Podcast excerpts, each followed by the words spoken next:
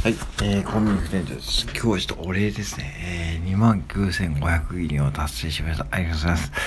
いや、本当に29,500いいね、一言で言うとってますけども、まあ、よくぞね、自分がここまで積み上げたと思ってます。本当にね。いや、びっくりしましたね。まあ、まさかね、サンドヘを始めた当時はね、本当になんかこう、いいねも一個もつかない時期が僕は3ヶ月、4ヶ月、いいねついたけども、まあまあ、ポチポチね、えー、3ヶ月ぐらい、4ヶ月で続いた時期もあってね、そこからまあいろいろ試行錯誤して、うん、まあ今に至るわけです。で、これで、あの、要は、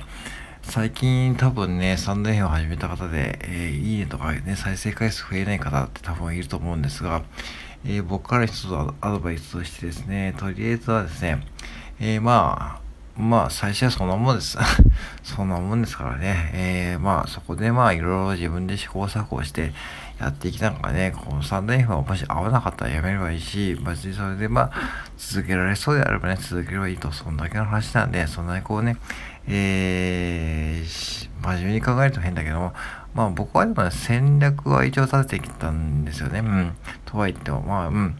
まあ、これはまあ、有料配信で話そうかと思いますけども、うん、まあ、でもね、そんな感じで、まあ、ゆるくにやっていくとね、こう逆、逆に、えー、いろんなこう、創意工夫も、うん、あの、うん、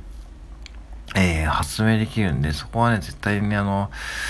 まあ、あの、続けられる人はね、まあ、ゆるく続けていって、そこからは自分なりにこう、ペースを掴んでいけばいいと思います。うん、なんかこう、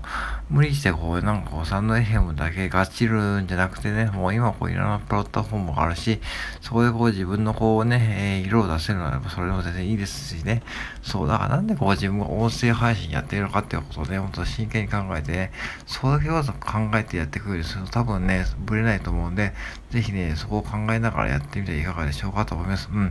だからその日うちですね、もう前も言いましたけどもね、そのうちあなたの配信にもね、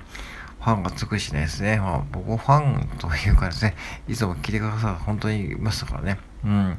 そう。で、その方には支えられているだけであってですね、まあ別にこう人数とかも関係ないです。別にそんな、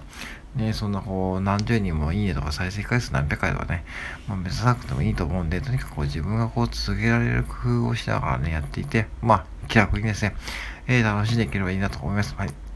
えー、いつもありがとうございます。